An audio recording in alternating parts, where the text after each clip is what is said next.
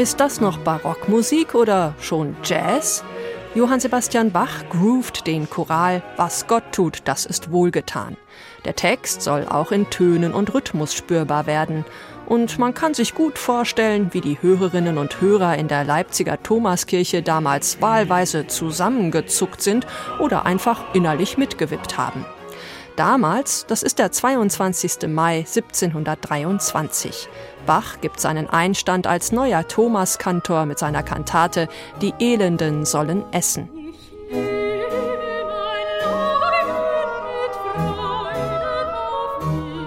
Sonntag für Sonntag und Feiertag für Feiertag hat Bach nun eine Kantate aufzuführen. Er könnte theoretisch auch auf ältere Stücke zurückgreifen, aus seiner Zeit in Mühlhausen und Weimar zum Beispiel, aber Bach fängt Feuer und schreibt fast alles neu. In den ersten Jahren als Thomaskantor baut er sich ein beachtliches Repertoire auf. Allein 60 Kantaten sind aus dem ersten Jahr erhalten. Mit Thomas-Schülern, städtischen Musikanten und talentierten Studenten führt er sie auf.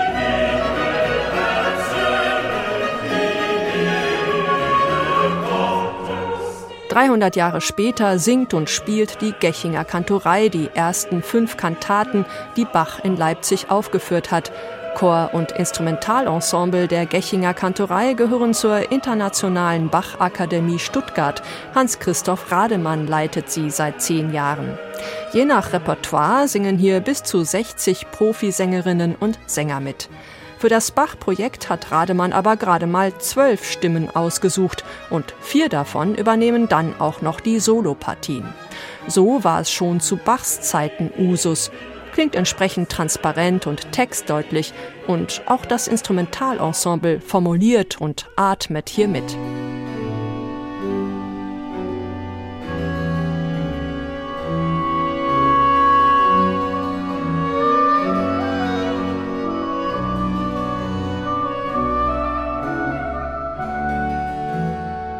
Hochexpressiv, die Sinfonia zur Bachkantate Ich hatte viel Bekümmernis.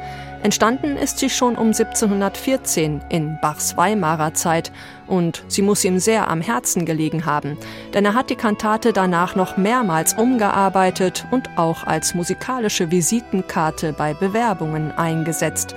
Sie ist tatsächlich eine seiner berührendsten Kantaten.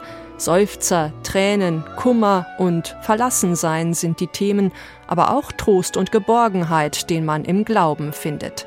Kummer trifft auf Trost, auch in diesem originellen Duo. Die allegorische Figur Seele tritt mit Jesus in Dialog. Ich bin verloren, singt sie, du bist erkoren, tröstet er.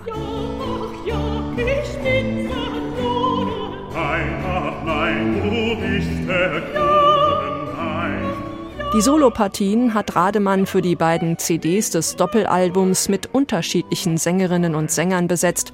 Das mag auch terminliche Gründe gehabt haben, sorgt in jedem Fall aber für vielklangliche Abwechslung. Engelhaft klar die Sopranistin Miriam Feuersinger, opernhaft kräftig dagegen die Sopranistin Natascha Schnur. Stimmliche Unterschiede auch zwischen den Tenören Patrick Grahl und Benedikt Christiansen oder den Bässen Tobias Berndt und Matthias Winkler. Nur die Altpartien sind auf beiden Aufnahmen mit demselben Sänger besetzt, dem wunderbaren Briten Alex Potter.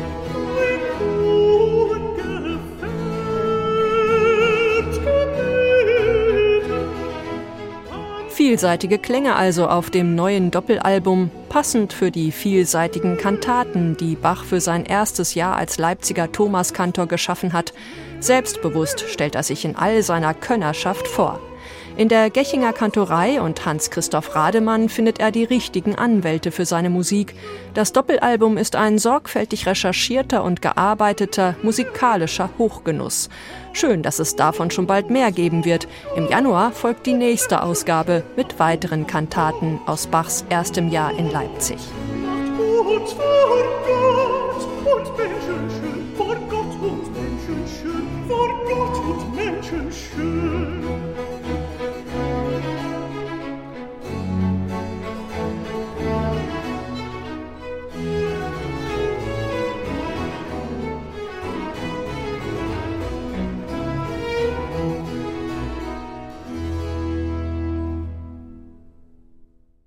Neue CDs in HR2 Kultur. Weitere Rezensionen auf hr2.de